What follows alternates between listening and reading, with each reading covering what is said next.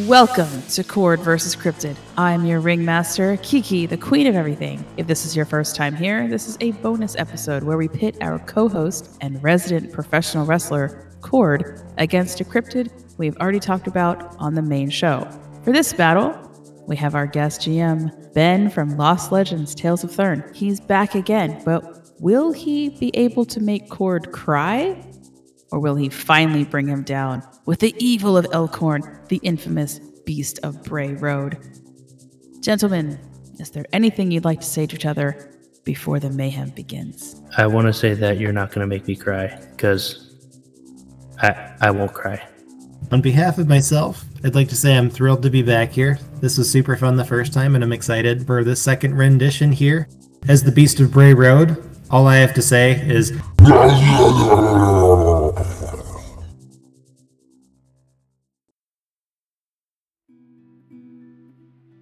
The scene begins. It is right around 11 o'clock at night. There are no clouds in the sky, clear night sky, big full bright moon. Kord, we'll say that you are hitchhiking on the side of the road, having just left a Midwestern wrestling tournament in Wisconsin called the Ethanol Brawl.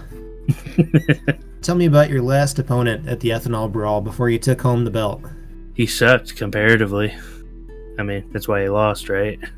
It's true. Yeah. Definitely could have been better. It's one of those things like you've got skill, but these guys kind of rely on the uh, alcohol to fill in the gaps. That's literally the worst. Yeah, we'll say that you hear a, a rustle in the trees and a howl off in the distance that echoes throughout the forested road. It's getting a little bit chilly. You hear a squad car behind you, kind of pulling up over the hill, lights on. You see the officer inside as he drives by. He notices you and then pulls over to the side of the road with his lights on and uh, gets out of the car. Officer is pretty tall. He's probably six foot four. From what you can tell, kind of in the flashing lights of his squad car, you can see he's got graying black hair. He's got a thick mustache. Looks like dark brown eyes, and he's he's pretty broad shouldered. He would kind of walk up to you and be like, "Hey, you been drinking? What are you doing out so late on the side of the road?" I will show him my belt. I was not drinking. I was with drunk people, allegedly. Oh yeah, so you weren't drinking, but you were with drunk people. I had a nickel for every time I heard that. I mean, I'm not drunk, so. Says yes, you wouldn't mind a breathalyzer then, bub?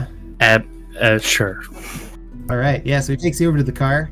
If I can beat my opponent in the ring, I can beat a breathalyzer test as well. That'd be a great thing to put on a tombstone. he uh, takes you over to the car, and can I have your roll insight? Insight. Oh, jeez.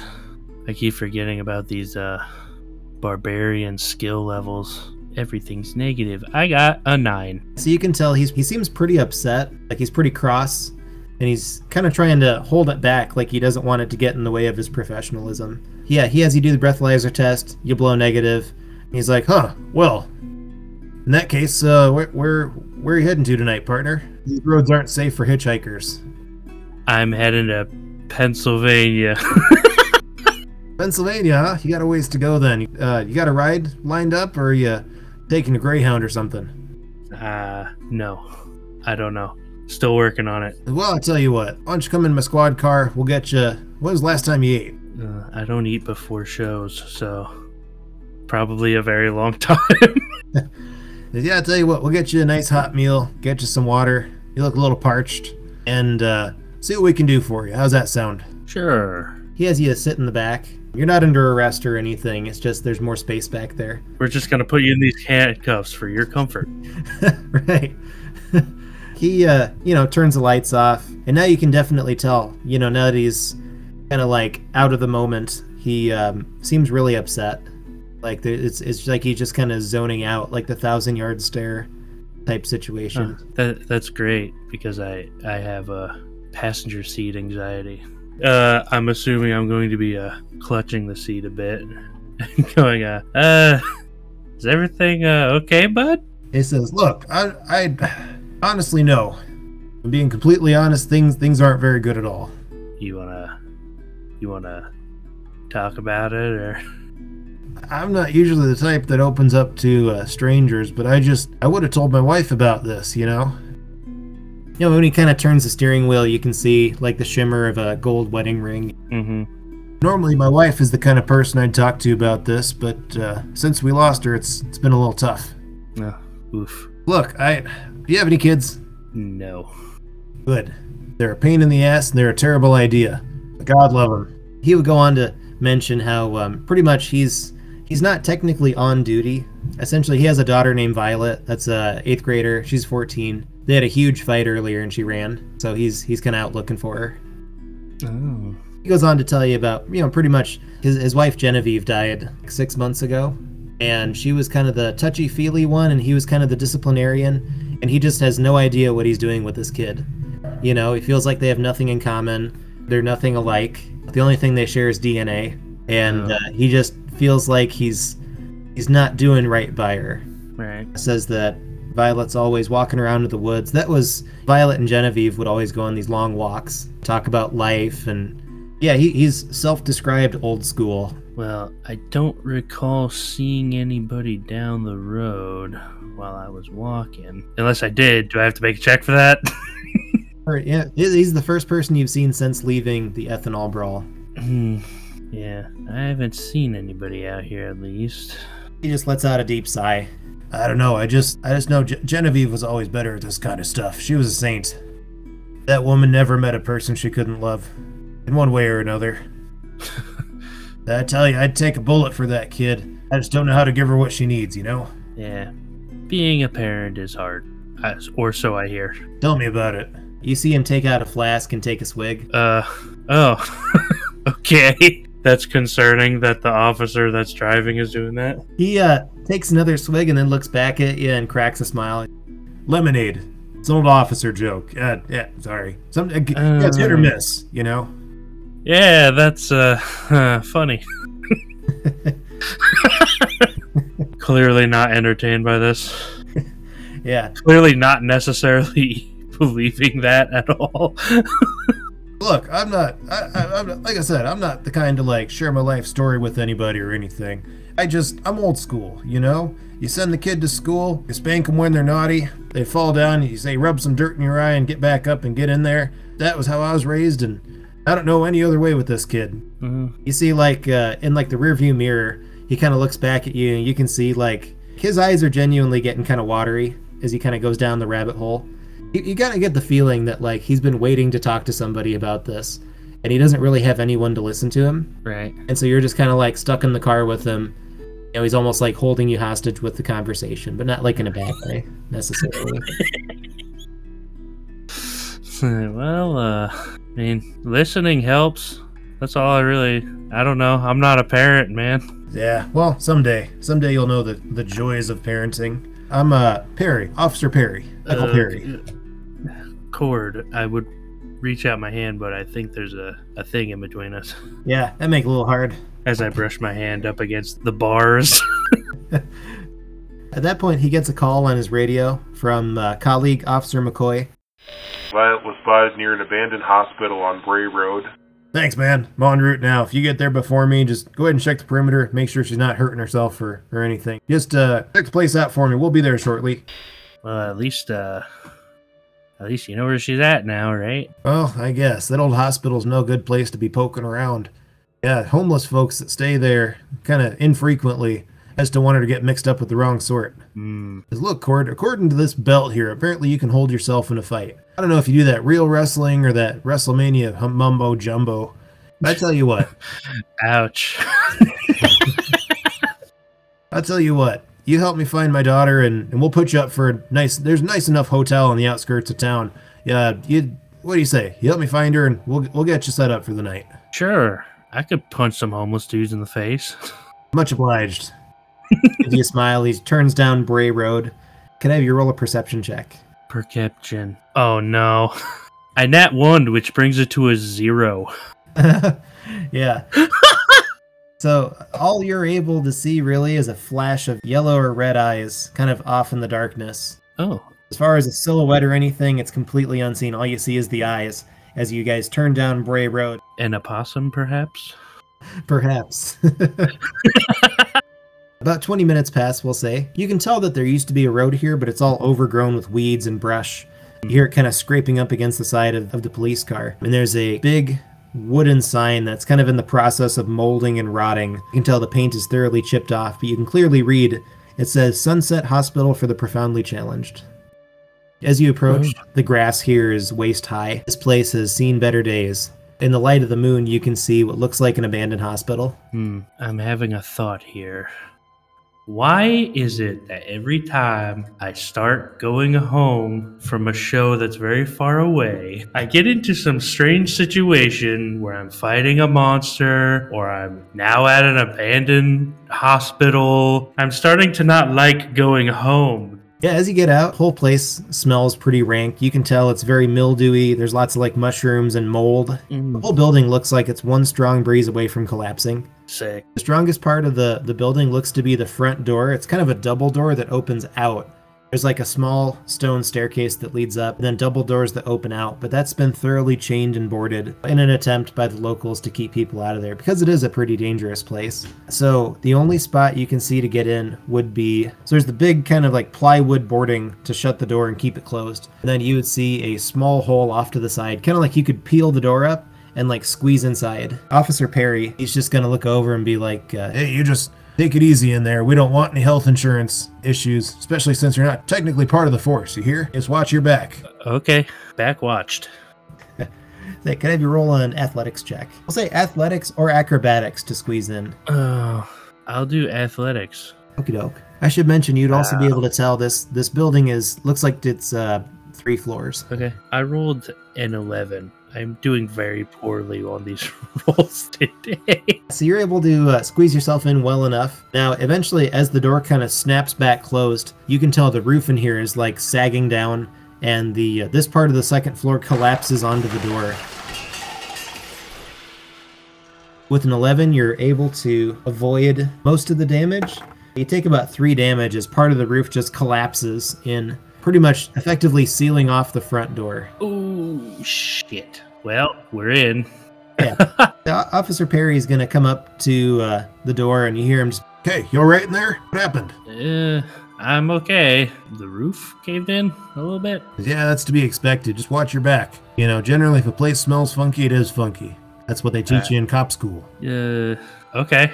That's fair. Cop school 101 right there. Is there like any opening? Let me check around back. I'll, I'll try and meet you out here. Hold on, hold on, hold on. I need like a flashlight. Do you have like a flashlight? uh, high or low. Uh, high. Always high. Okay, I rolled a 16. We'll say he's able to finagle a flashlight in there. It's kind of small, probably about the size of like a computer mouse. Gotcha. Yeah, he's able to kind of like push it up in there. Like a little shaker light. Exactly. Well, this will help. Turn on the light, since I'm assuming this place won't have just lights on inside. Right, yeah, pitch black inside, except for the light of the moon and stars. Uh, you know, near the windows and such. Fun. Is yeah, you just uh if you find you find Violet, just uh shout and we'll we'll get, we'll find a way to get you out of there. I'll I'll go around back and try to look for another entrance. All right. I will uh, stand up and brush myself off and start looking around. I guess. Excellent. Go ahead and make a con save. Fifteen. All right, good deal. Yeah, so the inside is full of mildew. The entire place is just kind of rotting to bits. There's weeds that are growing inside the building. What used to be the receptionist office is, is like covered in a like an inch of dust. This place is about one strong breeze away from caving in entirely. You can tell also there's like some abandoned, like discarded beer bottles and like garbage in here, indicating that this is probably there, there are definitely some people that either sneak in here to drink or sneak in here to well, like vagabonds. Do I? Hmm. The question of the day. I guess I will attempt to call out to Violet to see Okay. if there's some kind of response. Yeah, so uh, you don't hear any response. Hmm. There's a hallway that kind of leads down back to a bunch of side rooms, and then a staircase that goes up all four floors, kind of in the center of this uh, of the building. Okay. As you're able to kind of go out, can I have you roll a survival check? Thirteen. Actually, we'll say survival or nature, whichever one's better. They're both negative one. Oh, So In that case, yeah, you're able to uh, avoid some of the steps. You can tell like this part of the staircase is caving in, Mhm. and you know, Kord's not a small guy, and so it's like you're able to to get up to the second floor well enough without causing any more of this building to fall over or falling through yourself. As you get up to the stairs, you can see a section of the floor has been caved in. On the edge of it is like a tuft of black fur, almost looks like dog fur. hmm. Somebody has a dog, huh? Okay, near it, you would also see a pair of muddy boot prints. I'm gonna do the the stereotypical horror movie thing of, "Hello, is anybody actually in here?" Because now I'm concerned that there's a homeless man with a dog. Go ahead and roll perception. We'll leave it up to chance. Uh, I rolled a three. Three. You don't hear any words, but you do hear breathing coming from down the second floor hallway. I'm going to proceed with extreme caution. So the third room on the left um, is kind of a large, looks like a waiting room. You see beakers and test tubes lined up, kind of broken and discarded glass on the floor near the uh, near the countertop. Countertop has just like stripped off paint, and the whole place just looks like shit. There's a big closet, like a medicine closet, off on the far side of the room, and in the middle of the floor you see a police officer, not Officer Perry, but uh, you see a police officer there, and his whole chest has been ripped out. Looks like he there's huge claw marks and gashes. The boot prints, essentially, like the size of them match the size that you found that you just found, indicating that those were his boots as he came up here. Looks like his ribs have been just ripped to shreds. Oh god. Oh god. Recently dead, like within the last half hour or so. Is there a window near me? You're you'd be right in the middle of the of the building. Uh, so I guess not. Huh? Oh god. Well, this is a problem. Is Kord a uh, a puker? No, I haven't thrown up since I was a child, but I probably feel like I'm about to. Yeah. Let's have you roll a con save. Yeah. I got a 12, so I might be failing that. 12 yeah so you feel a little bit of like acid come up and like you know right before you puke like your mouth gets really wet like it's like preparing Oh no. you start to get that feeling the closest place you can find to uh, to do that is that big medicine closet so as you open up the drawer to find a place to potentially toss your cookies for the first time since you were four you see a child inside that's like ah Oh god. Oh god. Move. So the kid immediately gets out of the way, and uh, well, I mean, a twelve is still like pretty good. So we'll say you, you don't like fully toss your cookies, but you're just your stomach's very upset. You know that dead body combined with the smell, combined with the mildew. Breathe it out, man. So we're gonna say the next con save that you make to avoid throwing up would be made with disadvantage, because it's just like one more thing, and this this train's leaving the station. okay. So, uh, the last time I seen somebody tore open like that was one of the last times uh, we played. You see the kid kind of dusting themselves off. Kid is kind of tall and skinny, a short hair like a pixie cut of uh, dark hair. Kid has freckles and dark brown eyes. Could I have you roll a investigation check? I rolled a seven. So this kid bears a, a passing resemblance to Officer Perry. Are you Violet? Once the kid kind of stands a little bit closer, you can see the kid is wearing a, a dirty shirt. It's got several cryptids on it. It's got the Mothman, the Jersey Devil, and La Lechuza, kind of all in like action poses. And the kid sticks their hand out. Scott, nice to meet you. Scott? Yeah. Oh, okay. I'm I'm Kord. Have you seen anybody else in here? Uh, other than him? He kind of gestures at the body. Yeah. Well, I saw a cryptid, if that's what you're asking. And before you say I'm crazy, let me just tell you, I, I know a thing or two about cryptids. I read a book on it. Uh, I read a book too once. But the question is, did you color in all the lines of the book? Do I have my sword on me? Uh, yeah, we'll say it's like slung across your back, or if you have like a like a sheath for it around your waist. That explains why the police officer would stop me if I'm walking down the Right. road. Okay. It's like, who's this giant dude with a sword at 11:30 at night? Yeah, yeah, definitely a red flag. I'm uh I'm gonna look at my sword. That you can tell in all of this, the kid seems unafraid. Yeah, so your sword, it glows in the presence of monsters, correct? Correct. I believe it's fifty feet. Yes, And that's 50 feet in all directions. I believe so. like a like an orb around you. Okay, yeah. So um, your sword is kind of a, a dull glow to it. Looks like it's kind of glowing more and more, like by the minute. It's not quite like luminous yet, but it's getting there. Hey, the kid looks at your sword and says, "Whoa, where do I get one of those?" Uh, Mexico. So anyway, we gotta get out of here. Are you sure there's nobody else in here? Not that I've seen. Just uh, you and me and the Beast of Bray Road. You know, it's a Wednesday. The the what? Who now? it's like a werewolf thing. Yeah, it's it hunts all around these parts. In fact, they say that if it bites you, you turn into a beast like it. it it's basically it's kind of like a werewolf. One way to think about it. Some people think it's a dog, but it's not a dog. I mean, it might be a dog. You think it's a dog? And it was Uh, um, I don't know. Well, all right. And the kid just is like blah blah blah cryptids blah blah blah blah Beast of Bray Road. I can't wait to tell my friends about this blah blah blah. We're gonna we're gonna move and talk at the same time, bud. All right, we're gonna move and talk at the same time. How did you even get here? Who are you? I, I guess Uh, should I be walk? I'm, my my parents said I shouldn't walk with strangers, and and you are. Is that a wrestling belt? Yes, You wrestle? yes. You can trust me. I'm a TV personality. Let's go. Scott comes up to you and just uh, is like, "Can I? Is it okay if I?" Kind of motioning towards the belt. Uh, sure, man. Whatever you need to do to get moving. Whew. My mom always promised me that someday we'd go to the uh, the ethanol brawl. Always just seemed really awesome. All the wrestlers and like, I, I mean, I know some people think it's fake, but I don't know. I always thought it'd be fun to be in. It was. It was very. This whole conversation, I'm going to be looking over my shoulder, going, "Please don't have a big giant monster sneaking up behind me." Uh, keeping an eye out for sure. Scott would ask you. So did you have to? Did you defeat Cornhole Joe? Cornhole Joe was defeated in the second round, and I'm going to start backing up and gesturing. Come on, come on. Oh, you sound like my dad. Did your dad beat Cornhole Joe in the second round? Well, no, but at this, uh, Scott's gonna kind of like lean against the wall, and you can tell Scott. Once once Scott mentions his dad, you can tell he's kind of upset too.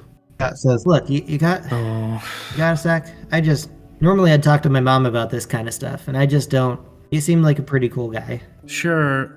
Uh, yeah, you know, whatever. Let's let's dash it out, man. There's like a couple of rusty metal chairs. Scott pulls over one for you and then one for him, and probably about six feet away, and kind of hoists himself up on the chair. And Scott would go on to tell you, he's like, "Yeah, we uh we had a pretty big fight earlier. Honestly, I could have handled it better." What were you guys uh, fighting about? Scott kind of looks around and takes a deep breath and says, "Look, I I always felt kind of different from the people around me. It's like I was on autopilot. Like like I'm I, I just feel like I've been living somebody else's life. Like I'm I'm not in control of my actions or who I am. It's it's all just who I'm expected to be."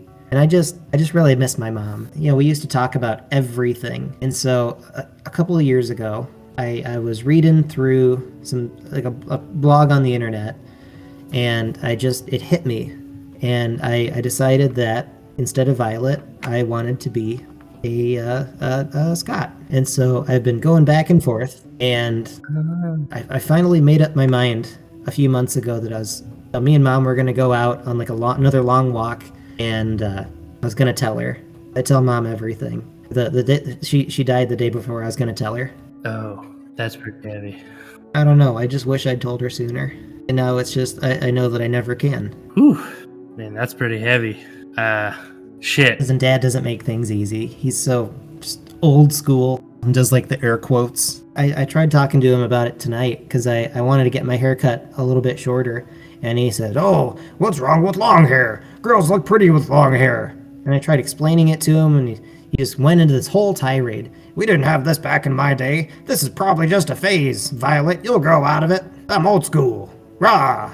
Well, I'm uh, I'm no counselor, but uh, I think, I think we need to go uh, figure this out. Maybe we shouldn't be having this conversation in an abandoned hospital. How, how nice would it be if this was an abandoned hospital? I did a research paper in school on this place. You know that in the 1900s, these types of facilities, they they called it a hospital so that it was more uh, tasteful. But really, what they were doing, they'd take mentally challenged people, people with disabilities, and they'd sterilize them. They would take people that society didn't think was good enough, and they'd sterilize them so that they, they could never have kids. And I just, um, Oh my god. after our conversation, I just wonder. I mean, I don't hate my dad or anything, but he's always going on about being old school, and and this this place is old school. So and you'd see like these kind of big tears start to well up in Scott's eyes. I just don't know it. If we lived back then, would he have wanted to send me to a place like this? Woof. Woof, man. Uh, whew. I don't know. I don't mean to dump all of this on you. You're just and and Scott kind of starts to like nervously backtrack a little bit. Look, I, I I just I was you know this is normally the kind of thing I talk to my mom about, and I don't want to talk to my dad, and and you're here, and and you have a belt, and I just uh Sure. I'll stand up and I'll put a hand on his shoulder. You're gonna be okay, kid. We're gonna get you through this, alright?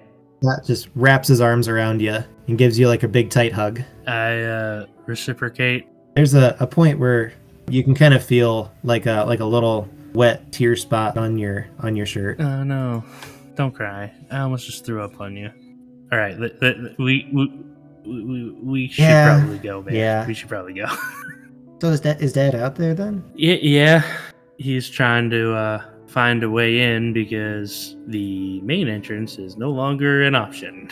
Yeah, that's fine. There's there's totally a back entrance. How do you think I got in here? Let's get to it then. Oh yeah, yeah, yeah. Because I want to die today. That's fair. I almost did, so that's fair. so so you came through the front entrance.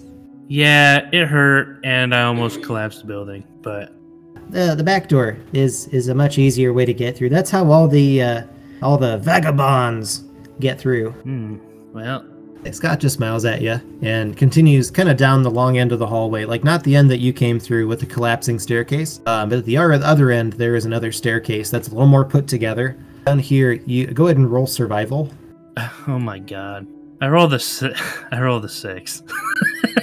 You can tell there's like a you know a whole bunch of like boot prints, shoe prints here, but also a distinct set of paw prints, like large paw prints. Hmm. At this point, your sword is blazing, blazing white. Yeah, let's do this quickly, like right now. Scott just looks at the sword and they're like, "Does it always? What's going on with your sword? You gonna blow up?" No, it's warning me. Let's just go. We gotta go. We'll talk about it later.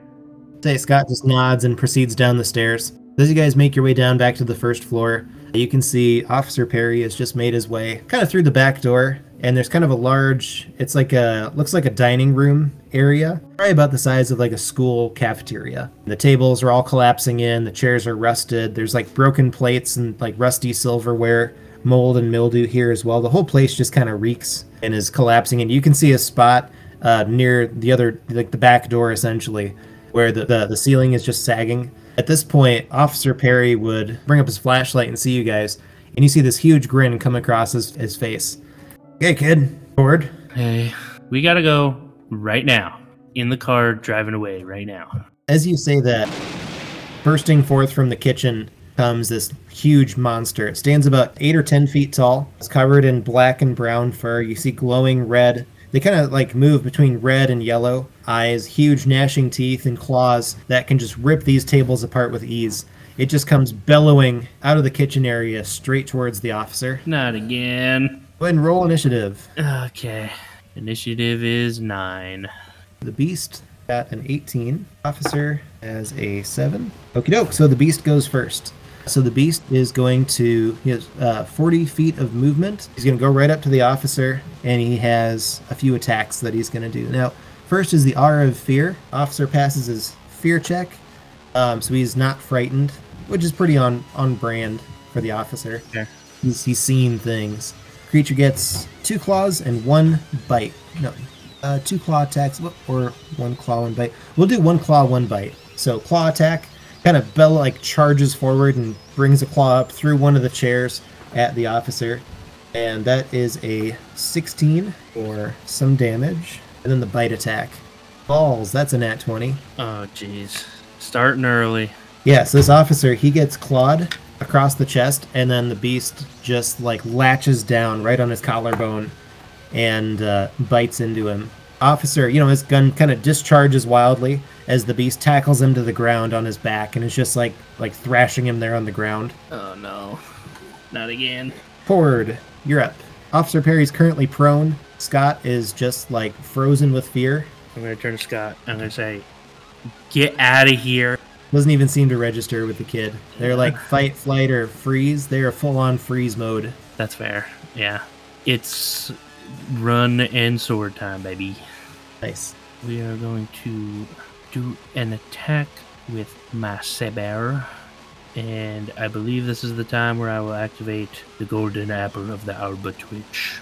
Now, is activating that a free action or a bonus action? I think it just kind of happens.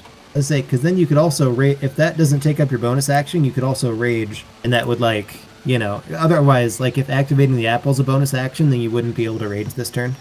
Kiki rules me. Yeah, so it's just like always on kind of yeah, thing. you're just holding it. It just is. It doesn't require an action. Very well. How do you like them apples? Yeah, see that that's actually what it, the flavor text is going to be. Oh, really? so this is now changing my move drastically. I'm now changing from a normal saber attack. I would like to frenzied rage and make it a reckless attack. Excellent. After this turn, I will get three attacks if I use my bonus action to do that. But this time, I get two, and they're reckless, so I will have advantage upon the roll. The first one is a natural 20. nice. That's how we're starting. All right. That is indeed how we're starting. All right, we got oh geez, math. That is a 12 and a 6. 18? Yes. And then I will use my extra attack to do the same. Oh man, that was close. I rolled a nat 19. so 27 total. Absolutely. Yeah, so let's say you bring your sword up and get a good slash, and then immediately after you're able kind of slashing up at like the beast's ribs, and you immediately bring it down for a slash across the back. The damage on the second attack is an 11. Yeah, it cuts deep. You can tell this beast. Um, as you get closer, you can smell the uh, the matted fur. You can smell the uh, the blood coming off of this thing. Uh, your weapon cleaves right through it. Looks like that there's a lot of um, scarring on this thing, from what you can tell. Like it's probably seen a lot of fights. Mm-hmm. And your sword is very effective at kind of bypassing its natural immunity, so to speak. Getting kind of good at fighting these monsters that are confronting me all of a sudden. Yeah, last up is the officer. Is going to try and make an athletics check to get out of the grapple, and he I, I rolled a six, so that's not happening. As he tries to like fight this thing off of him, he drops his gun and just like tries to stick his arm down the thing's mouth to try and like get it so it's not biting down anymore. Kind of like like fighting off a wild dog. One hand is inside this thing's mouth, like lengthways, and he's kind of trying to punch it in the gut, but kind of getting weaker with every hit from the loss of blood. Uh, round resets to the beast. It did not appreciate your attacks, and so it is going to claw the officer and then turn and try and bite you. Since I reckless attacked, it does have advantage against me as well. That is a 23 against the officer, and then it turns all of its attention against you. So with advantage, 19. Yeah, that hits easily. All right, I want you to make a con save. Oh no. 14. 14 good yeah so it bites down on you and you feel the uh, like the hot spit and drool kind of start dripping down your shirt as this thing just latches onto you like a gator Oh, gross. and it is your go This thing's grappled me, you said? well it's it's bitten down on you it's kind of like a flavorful grapple I'm assuming this thing is taller than me. it's medium size but i'm kind of picturing it on the bigger size of medium medium is you know large would be like if it was 10 feet tall medium is like a humanoid size this thing's like pretty menacing Gotcha. I am going to attempt to uh, give it the old stabberino in the gut. excellent I will not do reckless because that hurt. the first attack is an 18 to hit, that will hit and that is 10 plus my rage damage, so 12. So describe this. What does it look like? I mean, this thing is trying to chomp down on you. The officer is laying there on the floor, probably about five feet away from you. When you go to attack it, like, are you aiming for anything? Are you? I'm going for like belly button area. I'm gonna take a step back so that there's room, and I'm just gonna hit straight forward in Are you stabbing or slashing? stab. Yeah. So we'll say that first attack, you're able to stab into the belly and kind of like rip open, like it's like a stab that kind of pokes out the side and whoosh, and you see a uh, a big kind of like some organs and stuff kind of flop out on the ground. That cuts right through, and so this thing lets out a howl. You notice it was the same howl as you heard earlier when you were on the side of the road. Oh, that probably wasn't a possum. It uh, looks at you and it it just starts growling, like so much that its whole body is almost like like vibrating with just hatred. And then that was one attack, so you get extra attack, correct? Yes, I will get two extra attacks this round. I rolled an 18 again. That'll hit. Yeah. Oh my god, crazy! Exact same damage. 12. Yeah, this thing is getting considerably weaker. Its, its hits aren't as strong. It, yeah, you've taken a few good chunks out of it for sure. and uh, yeah, I'm going to use my frenzy bonus attack as well. Excellent. The sword is extremely effective. I rolled a 14. 14 to hit. Yes. That'll hit. Uh, Now with the apple, you've made that would be 14 successful attack or 14. Um, that you've made four successful attacks now, correct? Yes. Uh, that third attack is 9 damage total. Got it. All right. So Officer Perry is there. As soon as the beast leaves him, you see his arms that were trying to like fight it off just fall limp to his side, and that's all he's got this turn. Hey, man. Hey. Hey, hey, hey, hey. Don't stop on me now, man. So the officer's done. Round resets to the beast. The beast is going to try and claw and then bite you again. So claw, that is a 14. Yeah, that is. And that'll be three damage. And then the bite, ooh, bite's a 24 for seven more damage. 7 damage. So three from the claw, seven from the bite. And then go ahead and make me a constitution save. Constitution. I got a 21. So it bites, we'll say this time it bites down on your leg, and you're able to kind of rip your leg out of its mouth, but it's like still kind of ble- like bloody and kind of tender. At this point, it's just kind of lashing out at anything it can get. Well, it's been going pretty good for me so far. I'm going to swing again. I rolled a 15. 15 will hit. 8, 9, 10, and I get an extra damage die. That'll be a 17 total. It lets out like an exhausted sigh as this damage is really taking its toll. It's lost some of its guts. It's bleeding out from a bunch of cuts and stabs. This thing's not looking so hot. Oh, God. So, quick question. Scott told me that this was a werewolf. Like a werewolf, yeah. Werewolf, some say it's a dog man. God believes it's a werewolf. As in, like, assuming this is a person turned into a wolf. Uh, yes. God believes so. Yeah. Mm, all right. I'm going to attempt, if I can, to do this non lethally. If I have to dish the sword to do that, then so be it. Well, um, so the sword does like cutting damage and stabbing damage. If you, we'll say like you could turn the blade a bit, so it's like you're hitting it with the flat of the blade instead of like the the edge of the blade. Right. We'll just say like game wise, it changes the damage from like slashing damage to bludgeoning damage. That's fair. So I did one attack. I'm going to do another one. And I rolled the 17. That'll do it. That's a 13 plus extra damage die. 16. 16 damage. Mm-hmm. All right. So with that final blow, the uh, beast of Bray Road, we'll say, kind of looks up at you with like like bloody froth coming out of its mouth. You turn the blade, and the flat of the blade strikes it right on the chin, and uh, causes it to like woomph, like shuts its mouth, and um, really jars the head as it kind of stumbles around.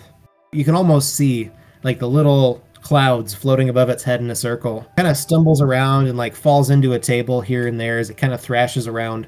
Eventually, it makes its way over to um, kind of where the ceiling was sagging and uh, falls on the ground. And the force of that is enough to make the ceiling collapse in on it uh, in that section. So it's covered in a whole bunch of debris, asbestos. For all intents and purposes, it's currently buried and out of commission. Uh, trying to make sure the other two are all right. Scott is right by his father's side, bent over. You can see his hand shaking as he kneels down, and there's like a like a pooling of blood underneath the officer. Uh, is he like cut up that bad?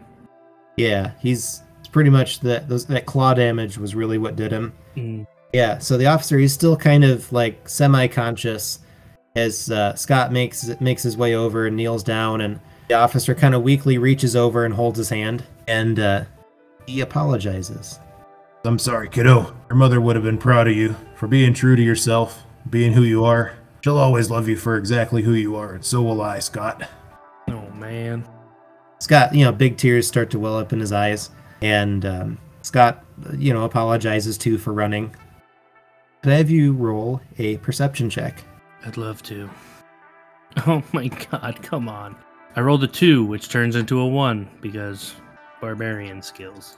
As the two are there, kind of having a moment, you would notice that outside it's starting to get lighter out, and the uh, the sun is starting to come up. At this point, it you know Scott would just you'd see his eyes get wide, and he kind of like almost falls over on his back and like kind of scurries away from from Officer Perry as uh, the pool of blood is uh, shrinking, kind of contracting, uh, getting smaller. Uh, You'd be able to see Officer Perry's kind of skin and stuff like melding itself back together Now it's all like you can tell there's like slash marks and stuff, but it's like his entire torso is kind of knitting itself back together as he he's just kind of laying there unconscious. Uh, that's new. Scott just looks at you. Have you have you uh I I I didn't know the Beast of Bray Road could do that. I granted I've never been in combat with the Beast of Bray Road, but ho- ho- holy wow. Uh, yeah, you might want to back up like a lot, like out, go.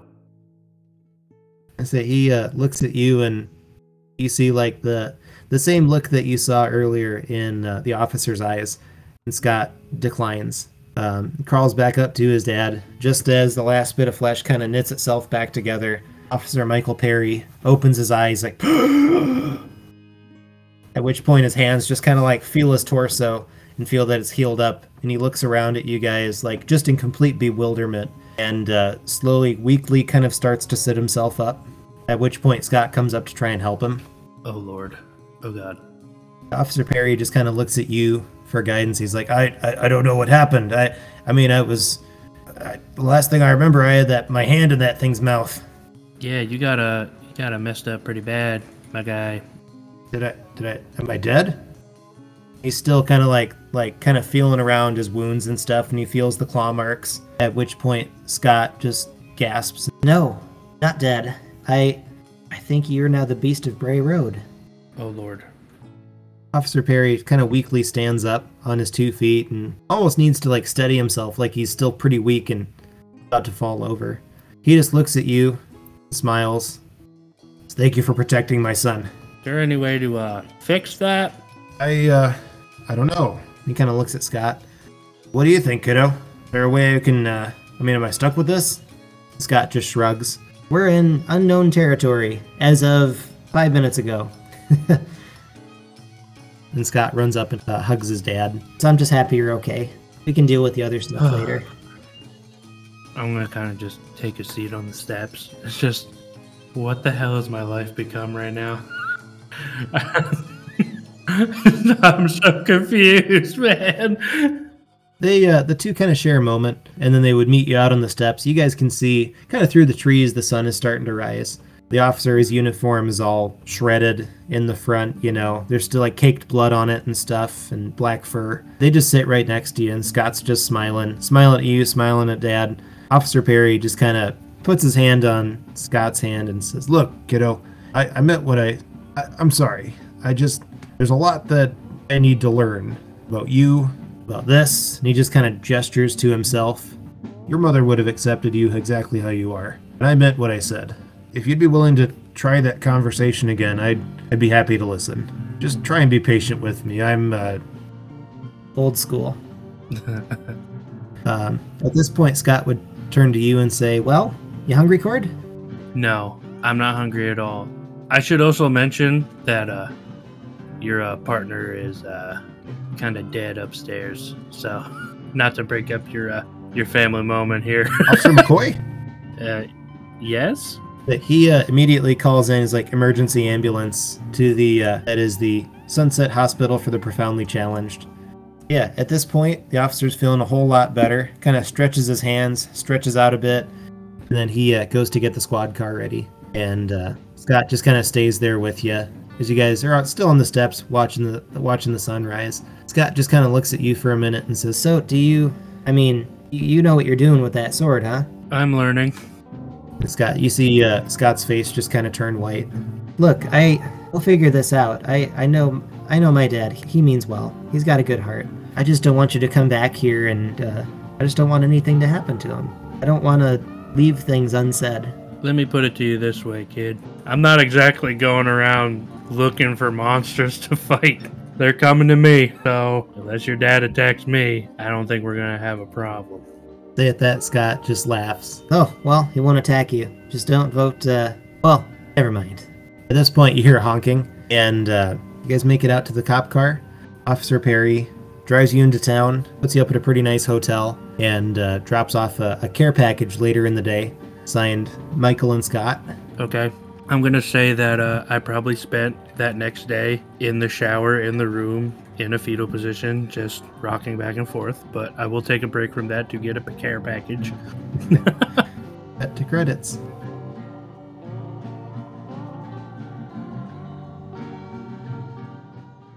Man, that was heavy, dude. that was not what I was expecting to have to deal with emotionally today, man. I've had this idea for a while now of like, you know, for this Beast of Bray Road. As soon as you know, I, I was reading about it once I got the offer a while back, like months ago, and um, I don't know. I just uh, I have some some trans kids in my class that I just adore, and they're they're wonderful human beings, and I just uh, I don't know. It, it's just disheartening to me whenever you know you hear in the news or whatever about kids that that are like not accepted, not treated like people. Process, like you know, D and D is a game, but like the process of writing this was just kind of cathartic for me. I just wish those kids the absolute best. That and the whole asylum Yeah. thing, the hospital thing, is also true. Back in like the 1880s, 90s, 1900s, there was like the whole eugenics push, where it was like all these hospitals that would take mentally and physically handicapped people, and they thought that all that stuff was like, oh, we got to cleanse them from the gene pool so that they never like procreate and make more of them. You know, kind of like the whole Darwin survival of the fittest attitude, but towards people. Super inhumane by by any today's standards. You know that ideology was then taken Yeah. and radicalized by the Nazi Party, and that's kind of like an indirect relationship to the like a direct indirect relationship to the Holocaust and what happened there. I did a fair bit of research into it myself because I am a World War II buff. But the first thing I ever DM'd was like a one shot horror campaign that had to do with an insane asylum. So I did some research like way, way, way, way, way back in the day about it. I, I knew it was fucked up. That's just about as far as I needed to go for it. The trans kit it is perfectly timed on many different levels for me personally. You got the stuff going on in Texas right now, which is absolutely egregious. And then my best friend is trans and just had the pleasure of meeting a young man named Jax who is going through a lot of problems right now between two parents. I don't really think he gets the help that he needs from either one. So that sucks. Works as a foil for a werewolf as well. I was gonna say it's the transformation concept. You're not you don't feel right in in the skin that you're in Yeah. and you need to change something. It made me literally think for a second like oh is this the werewolf and i went oh no so, oh I, I i read that completely wrong You uh almost did not make your constitution saving throw. Yeah, Mm, i would have put a interesting touch on the rest of this situation I had a plan already, don't worry. I was really keeping my finger. I was like, oh, it oh, was like dang a it. 14 that i rolled or something i was like oh uh oh That's what you needed. If I'm not Uh, mistaken, 12. isn't that what he needed? A 12. Still a not much 12. better, I put I put that's 12. like dangerously close. no, yeah, yeah that's close that's cutting it close either way Yeah, so this is another one where I did the stat block and then the art card will be available on our Patreon at the $3 level, but you can also purchase stickers and other things like that through our Redbubble store after this has gone live. That will be up there. But yeah, so Beast of Bray we treated this like a neutral evil creature. The bite, yeah, it's only a 12 because I believe I took the stats from like a regular werewolf, but this guy's got like slightly different stats. So I just kind of shaved it off a little bit. I made it a little bit lower challenge rating. So that's Yeah. why we got the 12 and not the, I think 14 was like the baseline for the, for a regular werewolf, not like an alpha, which I think is a little bit higher because they're supposed to be almost like a, you know, you're looking like like a vampire lord type thing. So like someone has done an, a homebrew for an alpha werewolf where they're just a little bit more beefy, which is pretty freaking cool too if you're running a horror campaign. totally. hmm That aside, Ben, you are you guys just finished. Well, I say just finished. Actually, by the time this airs, you guys will have finished season two of Tales Yes. of Thurne, and um, this is the first time that I'm getting to actually talk to you about it. And like, no spoiler review, but I um I cried. yep, you got me. Damn it. And you know what? It was partially you because I remember when you first came on when we were doing the whole like pot of holding thing, we weren't sure if we were going to keep it separate or and then we decided to bring it into Mission Spooky officially. And you were on and that you guys can listen to that interview.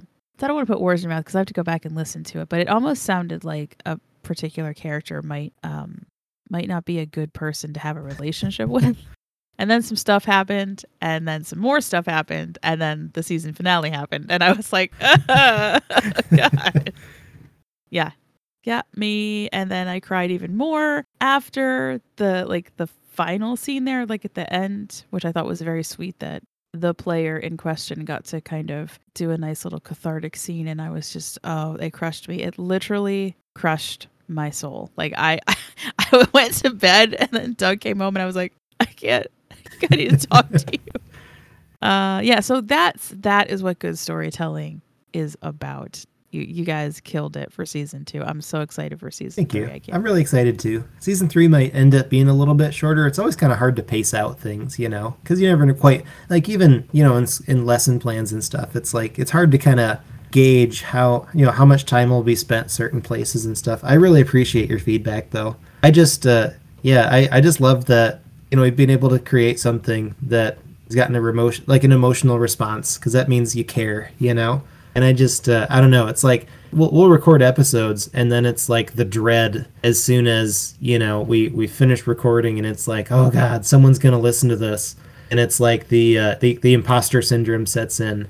It's like all right, this is the episode. They find out I'm a fraud and I'm actually a really shitty GM, and that it's game over. Nice while it lasted, and I just like my anxious brain just eats at me until the episode comes out.